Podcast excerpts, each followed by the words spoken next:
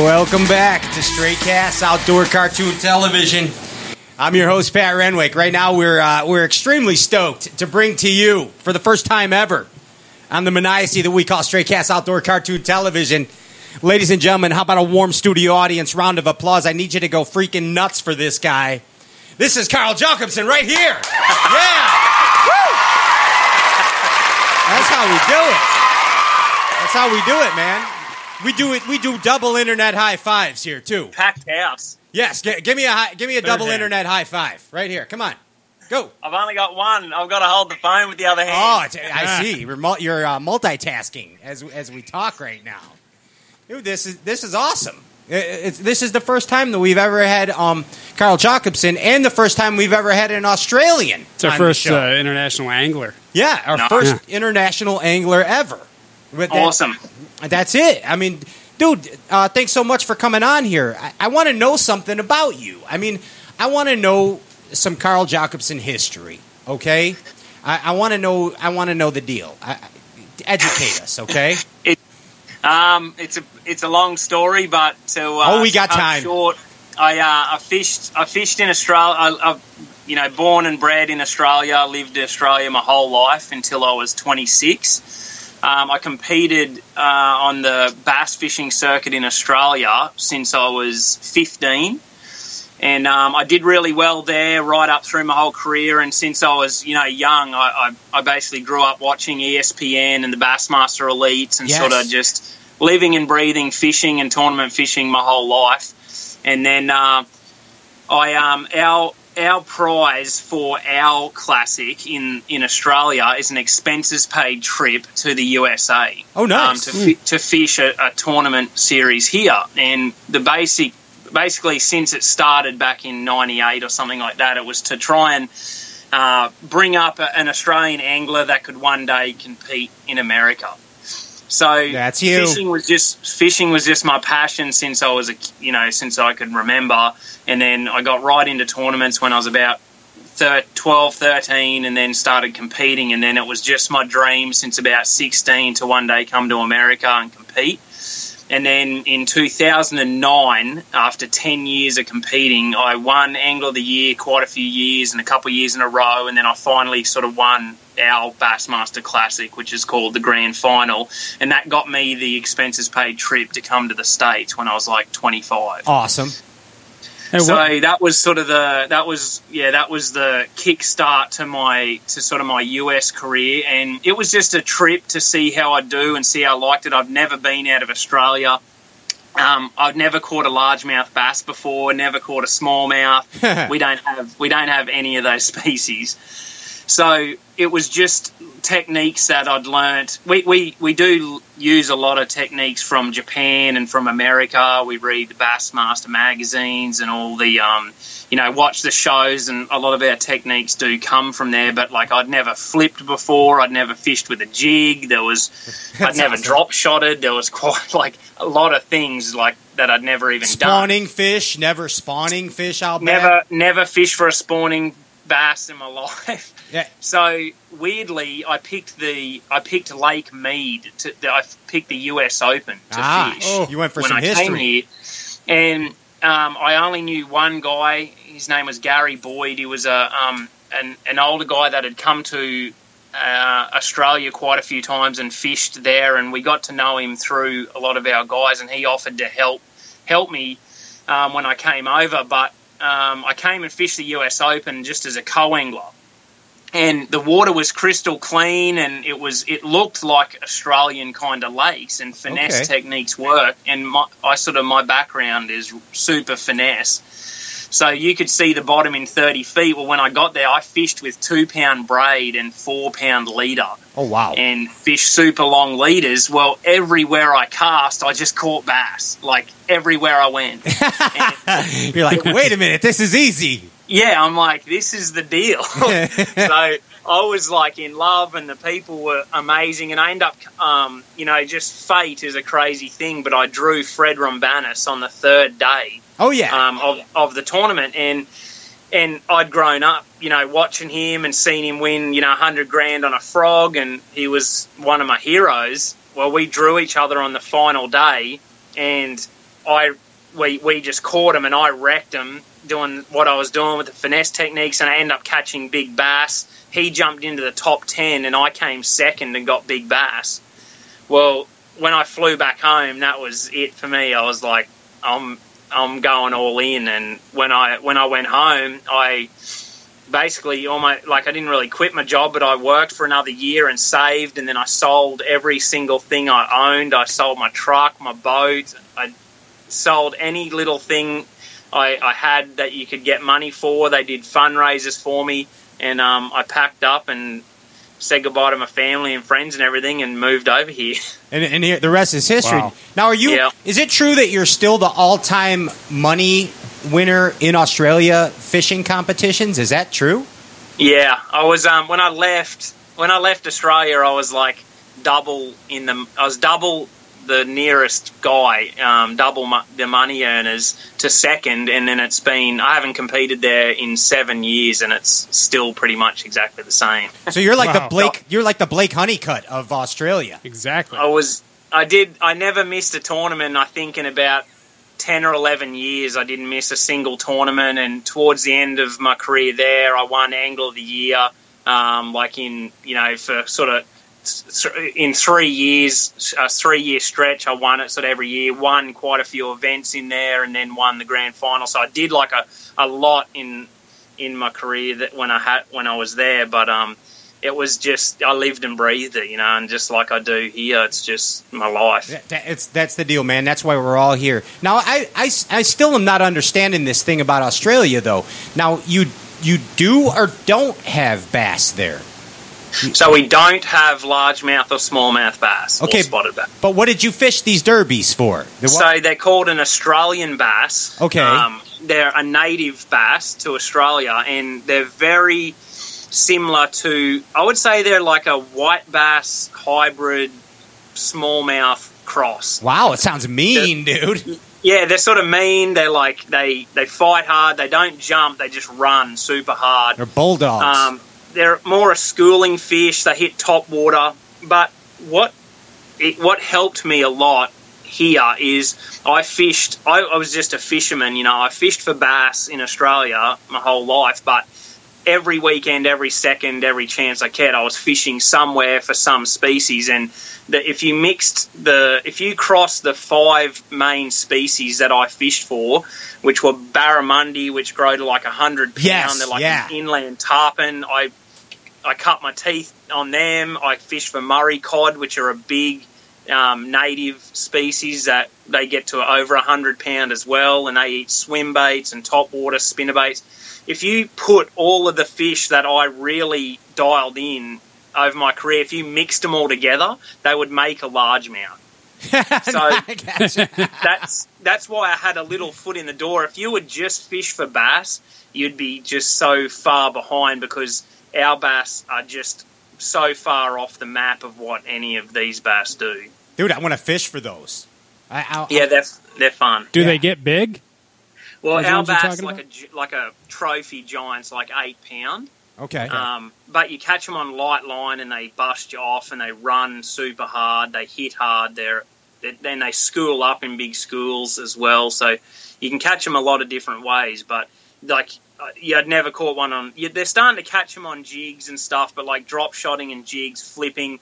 It was all everything in Australia for me was distance casting. Stay away from the fish, long casts, and more finesse sort of approach. and ba- barramundis are like crazy, right, dude? I and they're They're like they're the schnook. only they're the one species that like I try and go home for. Like I have I try I go home get to go home. I'm lucky enough at the end of every year for one or two months. And when I go back, I see my family and friends and everyone that I haven't seen. And then the first trip I usually do is straight to a barramundi lake.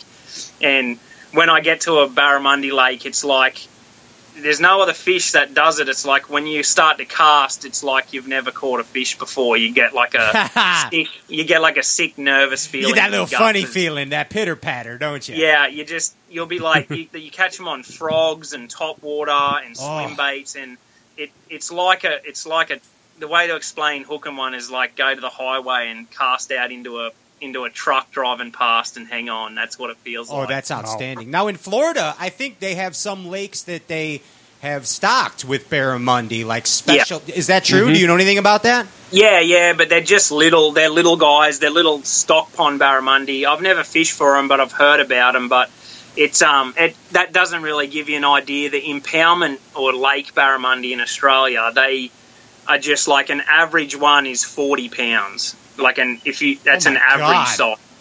So when they get 50, 60 pound and they just they eat a swim bait or eat a frog off the top, there's there's nothing like it. There- What do you What do you think Aaron Martens would think if he caught a barramundi? Well, I've been lucky. I had um, Kevin Short over. Um, Oh, nice. year. Yeah, He got to bass come over, and him and his wife Carrie both caught one, and they were um, they were pretty pretty excited about the whole thing. It was awesome, like six seven inch swim baits, and yeah, the the hit and everything is any. I've taken quite a few Americans fishing over there, and quite a few that I know have come over. And when they've caught a barra, they usually end up trying to do a trip to Australia every year to catch them. And, and I heard that Mark Zona is scared to go to Australia with you. Is that true? Yeah, that's a lot of that's what that's everyone thinks that everything kills you there, but I, it does, like because koala bears aren't as friendly and cuddly as they're made out to be, right? yeah, no, they they're not. They, but eat don't, you. Like, They'll eat you in your sleep. yeah, They're eating that's all that drop eucalyptus. the that's the mythical drop bear. They'll just drop out of the tree and kill you when you. They you slit your past. throat. They're like, shh, Yeah, and then no one will ever see you again. You just walk outside and that's it. You disappear. disappear into the jungle. My, my girlfriend Kayla, she came over last year with us, and she got to hold a koala bear at the Steve Irwin Zoo. We we went there um, when she first came over, and she only held it for about five seconds, and she had to give it back because like its claws and everything were just digging into her. It wasn't like the cuddly experience she thought it was going to be. Do you want to hear a tasteless Steve Irwin joke? Yeah, Okay. you know what the last thing that Steve Irwin said was? what? Crikeys! I've been stung by a. Oh.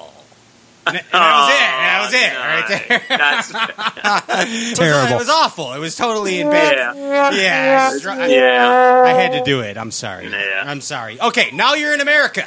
You have Yep. come to America, and uh, you've entered the realm of professional bass fishing. Yeah, American So- style. American style. Now, like we've heard stories like from Takahiro how there's an adjustment period, you know, and and I guess there's there's parallels with you also, isn't there? I mean, it's like coming from us, coming from any country to America to start bass fishing. I mean, th- there's not as much of a language barrier for you. But obviously, the technique barrier. Yeah, I mean, it- t- tell us a little bit just- about the it's barrier. different you know, different culture. It was like starting from scratch um, for me. But yeah, it's just like everything's different. So everything, day to day things that you would take for granted that would be easy were very difficult for me. You know, just to try and get through just day to day life things and you know, just getting any sort of cash or making a card work, trying to get a driver's license, like that going to the bank, couldn't get a bank account, like just anything, can't get fuel because I haven't got the right card, it won't work. Like for years, I just went through painful things. And the weird thing is, the language barrier seems to be, was just as bad, but like, because no one could understand me. It was weird. Like I could talk like this, and in the south and a lot of places, and over the phone, people just couldn't understand me. Um, I, we grew up, you know, watching American TV, so I understand everyone from whatever accent they've got, from the Right. south to the north. It Sure, doesn't sure. matter. But for me, yeah, no one could understand me, so the language barrier was kind of tough as well. But fishing wise, it was definitely um, a pretty big shock for me. I stayed on the west coast for almost a year, and I fished like Pyramid and Mead and Havasu and the Clear Lakes, and it was awesome. And I was catching fish and doing well in some tournaments, but I realised that where Bassmaster, FLW, and the real um, the big tournaments were were all east. So about um, at the end of my first year, I moved out east and got hooked up with Fred Roumbanis, and then started fishing like the Red River and Grand Nice. Lake, and all of a sudden it was like, whoa! Now I'm like way out of my comfort zone. But you you came to Texas, right? Is that the first place you moved to? Is Texas? no, it was actually with Fred in Oklahoma. Okay. Tulsa. Well, see, No, you know, if, as far as the language barrier goes, you move there. You know, we can't understand half those guys down there either. Yeah.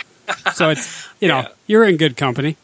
Yeah, no, I had Fred. Fred. Fred learned my accent, and I learned his, and we just translated for each other. It worked well. Nice, Sure. nice. And, and we have the craziest accents in this part of the country, I like guess. from Chicago. You know, Yeah, Sure. We're Chicago. from the home of the Bears and, and sausage and stuff like that. You know what I'm saying? We just say things quick. Yeah, we talk real Yeah. fast. Re- real- I think I sort of think I think uh, people up north understand me more because I under you know I talk fast, you know. So that was that was the hardest thing down south and stuff. I had to not talk as quick, but people up north seem to understand me pretty good. Do you consider yourself meticulous in your preparation for tournaments? Yeah, yeah. Tell I'm us like about it. about as bad as it gets. Tell us about that. Um, just you know, everything that I do from um, from what I eat to fitness to health to my gear, I try and ever since I was a kid, I just always uh, wanted to use like the best gear and make sure I was like on top of the game or on yeah on top with every single little thing I do. And it's come right down to now. We're we live in a Lance camper. I don't know if you can see but it's a I'm in a camper now and I knew that this would help my fishing. It would help my career help the lifestyle of staying near the lake. And just you know right down to the rods and reels that I use and the knots and sort of uh, across you know I I, de- I like you know like what Aaron is, you know, he's a little bit different again with what he does, but I'm very uh, meticulous with every little thing that I do. But I live and breathe this sport, and I want to be the best there is, and I work towards that every single day. And if there's a thing that I can think that needs to improve or I can adjust on, I, I, I do it. But just today alone, you know, you're up at 4.30 in the morning and you're off the water late, you head into Bass Pro, you're fueling up, you're washing the boat and truck, you're heading to the meeting, you rig and tackle for hours, tying knots, um, you know, and, and organising tackle warehouse orders, getting it in, clean, clean, getting the boat sorted, fueled, rigged, charged, right down to the tiniest things. You know, it just it's a it's it's a people just don't realise what goes into it. But um, you know, one of the things I do look into, I just I just did a five mile run just before I got under the Yeah, phone dude. to you guys. It just helps me, you know, it just it gets my mind running, it gets me motivated, and I just think better and get clearer. And then I come back and I study, look at mapping, look at Google, the weather, and God, you're, out you're guys. I'm overwhelming seeing- I'm seeing me. a You're- trend here. He's completely overwhelmed. Bassin ain't easy. Bottom line. no. Hashtag Bassin ain't easy, is it? Carl, was that? just- uh, oh. I, you know, I went to the service crew today, and like you know, you got in there, and the guys are unbelievable. They fixed a bunch of stuff, little things that I needed sorted, and you know, just there's only a certain few people that really understand what goes into bass fishing, and like those service guys, they understand it, and we spoke about it today. And the first thing anyone says to me when I say I'm a professional bass fisherman is how lucky I am and how good it must be, and that's true. I wouldn't change it for the world, but there's a reason there's not many people doing it. There's there's just not many people that can put in the the, the, the time and effort and hours. Yeah, it's crazy. It's crazy. What's is that is that true that uh, Rick Clunn was the one that influenced you to start camping? Um, he um, I, I actually um, a couple years ago, it, it was almost I was almost done. Like through my whole career in Australia, we where our lakes are, there's no motels or no, there's nothing. There's like a lake in the middle of nowhere. So since I was six, since I got my driver's license, I would we would camp with all my mates and, and head to the tournaments, and that was the deal. Like it was so fun because you you got a group of yous together. We'd set the tents up, fire. You know, it was the atmosphere of fishing and camping and um, the camaraderie with everyone that I really loved about tournament fishing, and that was what I did. I slept like for six or seven years. I slept in a swag, which is just like a roll-up bed that Oh stay in the back of my truck, and you would just unroll it and sleep on the ground next to the fire. That and your boat sort of pulled up um, next to the bank, and so my I, I really loved camping, and then when I moved here, that like from what I could see and what we did, just no one did that. You stayed in hotels and you fished, and I just adapted to that and did that. Well, when you start paying the entry fees and you start getting your butt whooped and you're running out of money and you're just the whole deal of like going to the lake and then coming back to a hotel where my stuff wasn't safe and I was getting fishing gear stolen, my window smashed. It was awful. Everything about the motel scene, I just didn't enjoy it. And I was to the point where I was like, getting off the water and I just didn't even want to be there. And I'd be in a beautiful part of the country that I'd never been to in my life. And I wanted to stay there, but I'm staying at a Motel 6 and all I want to do is get out of there. Right. And, you know, drive back or I couldn't even, I couldn't afford to stay another week in a hotel. So I would drive back to Texas or drive back to Fred's. And then I saw a couple guys that were camping and they had the big RV buses. And I looked in their bus and I was like, what I was talking to them, and they're like, "Oh, we love we love the tournaments. We love fishing. We just it's like a you know it's almost like a vacate. They would do that anyway. They just wanted to get away in their camper, and it was like their home away from home. And it got my it just got me thinking like, man, this is I, I realized that guys were doing that, and I looked into it, and then we saw the Lance camper option of the camper on the back of the truck and when we were just about doing it, I was in line at um, it was the start of last, the very first tournament I think last of the my first year on the elites, and I was in line with Rick Clunn, and I started talking to him about it, and he just sort of opened up and he said he was ready to quit fishing. He said he was done, and wow. um, and he said because of the hotels, and he just wasn't enjoying it.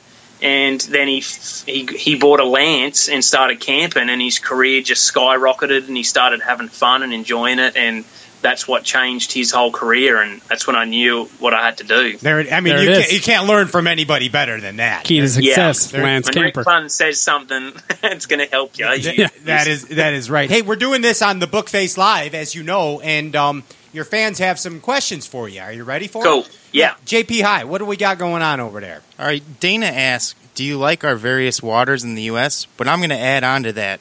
If you can only pick one, the U.S. or Australia, where are you fishing the rest of your life? Ooh, Oh, that's a tough one. We do have we do have some amazing fishing in Australia. The fishing in Australia is one thing that I do I do miss a lot, um, but opportunities and the fishing and the amount of fishing that is in variety in America, I definitely love it here. You know, I they're my two favorite countries by far. he's going And, um, hashtag America. Hashtag yeah, America. You're picking America. You know, what the, else we got? the opportunities and the fishing here and the largemouth and the tournament scene is just it's it's mind blowing to an Australian to be here and see it.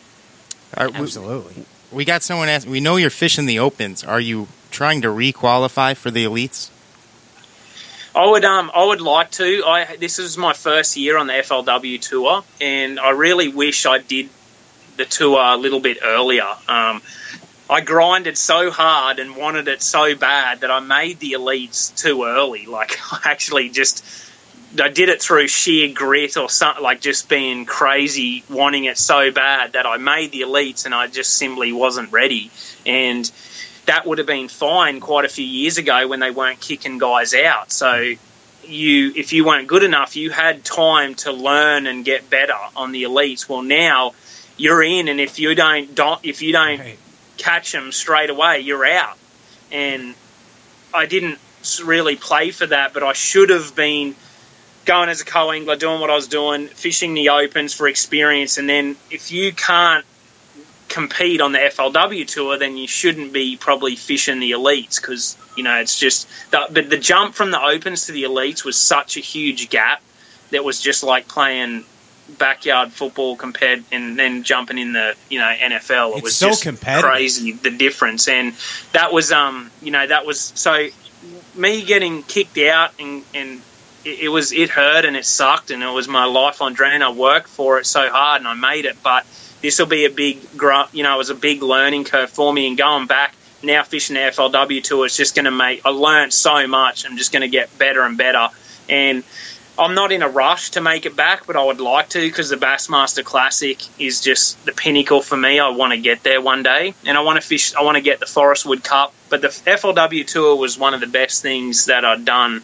and I really enjoyed my time there, and it's got my confidence up, and I'm just learning a lot. So I'm really enjoying the FLW Tour, and I'm uh, that's what I want to fish. But eventually, you know, I will work towards making the elites again, and when I do, I'll be um, a lot better off. Yeah, dude. I mean, and it's and it's just perseverance. I mean, as we said before, it's not easy. This is not as glorious as everyone cracks it up to be. You know, I mean, yeah. But it, it's perseverance, and and you seem you seem the type that uh, doesn't uh, easily give up.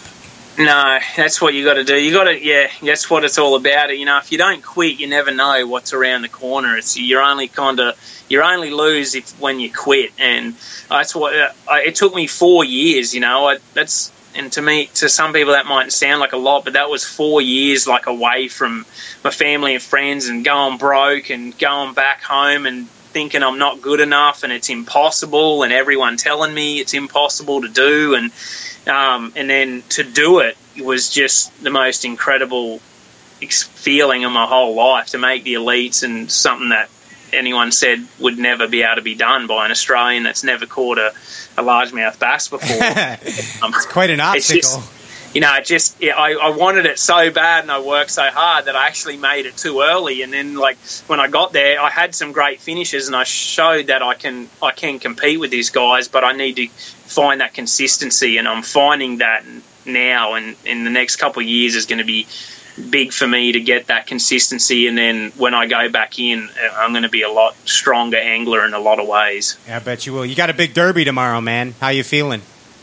Yeah, I feel good. I feel good. The opens are, are awesome. This is my the James River's kind of special to me. Um, it was one of the first tournaments I ever fished as a pro uh, when I first came here. In when I first fished, I think it was 2011, and I've fished here every year since. Nice. So I've fished every open, everything. So I, I love the James. I've had some top 20s. I've had a 13th. I've had awesome opportunities. I've got my butt warped a lot, and um, and I, I just I feel really good. It's it's it's time for me now. Like this is a sort of deal where you um you you spend that much time learning, you need to capitalize on it now, and I feel like I can. Carl, you have a uh, you have a motivational phrase uh, that that you write on everything, and uh, yeah. that I've seen called called "Fear My Heart." Yeah, can you explain what that's about?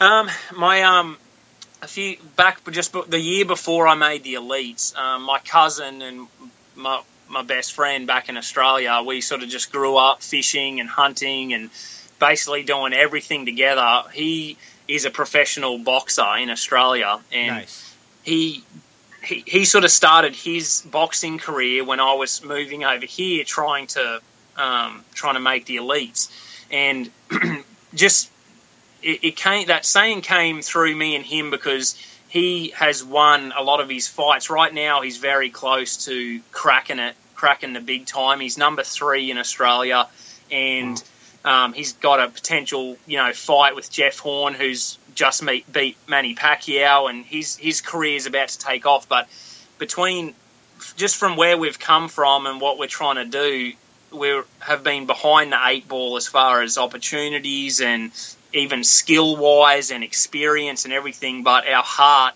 has pushed us through, and Chris's heart in his fights has won him all of them. You know, he's just um, got that that thing, and that was what I had. You know, I was lacking the experience that these guys have, and the skill and the knowledge and everything, but I had the heart, and the heart is what got me to make the elites when I was lacking in everything. But where it actually come from was I watched a document. I watched lots of motivational stuff, and I read lots of, um, you know, just sporting people's books and stuff like that, and successful people. But I was watching um, the Navy, the guy that recruits Navy SEALs.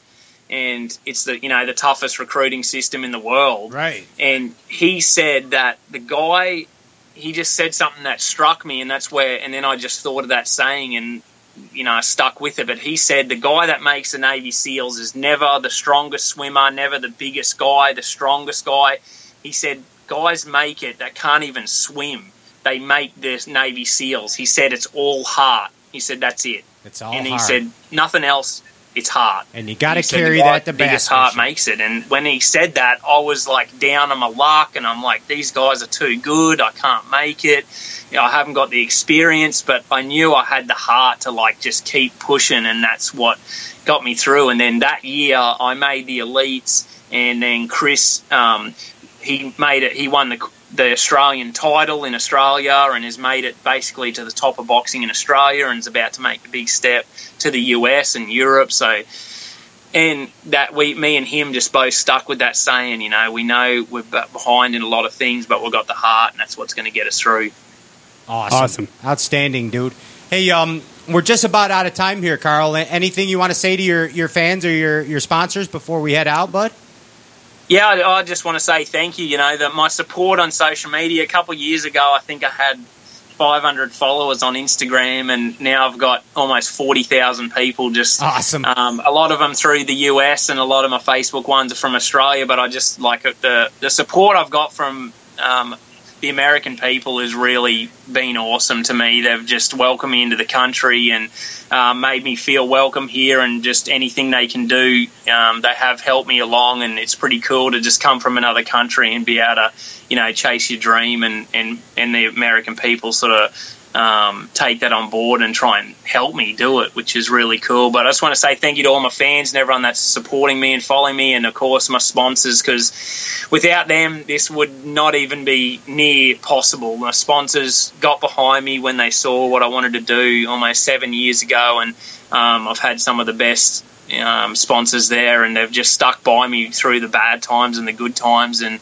right through till now. And we're just going to keep going. So I just want to say thank you and appreciate you guys having me on. Oh, dude, we, Yeah, we appreciate having you know Thank that you. you. come on here, dude. I mean, thanks for the support and and we wish you the best uh, best of luck, man, tomorrow and uh, and the and the rest of the the rest of your fishing years, man. Yeah, No, I appreciate it. Anytime you want us on, just uh, we'll have to do a few updates. We're gonna do you. it again, man. No doubt about it. Hey, thank you so much, and um, we'll see you. Uh, are you going to be uh, hanging out over in uh, South Carolina next week? Um, I don't. I've, I haven't been home for. I haven't been back to Dallas, sort of our base, for about five months. We've been living in the camper, so I'm like on a one-way road straight there. Oh, there you go. You get a little homesick. I got you. I got you. Hey, uh, best of luck, man, and thanks again so much. We really appreciate your support, Carl. No worries, guys. Anytime. All Have a good night. Take care of yourself. Thank you. That's Carl Jocumsen, Tour Pro. Boom. FLW. Fishing the Bass Open tomorrow on the James River. We wish him the best of luck. Hey, put the power poles down. When we get back, it's the it's the Mr. Big Bass champ, world champion, Bobby Lane, coming up next. Hello, everybody. I'm Bill Dance. No, just kidding. This is Pat. If you like what you heard, please subscribe to Straycast on iTunes and leave a review. Tell us what you think. Any feedback is greatly appreciated. Thanks for listening. Peace.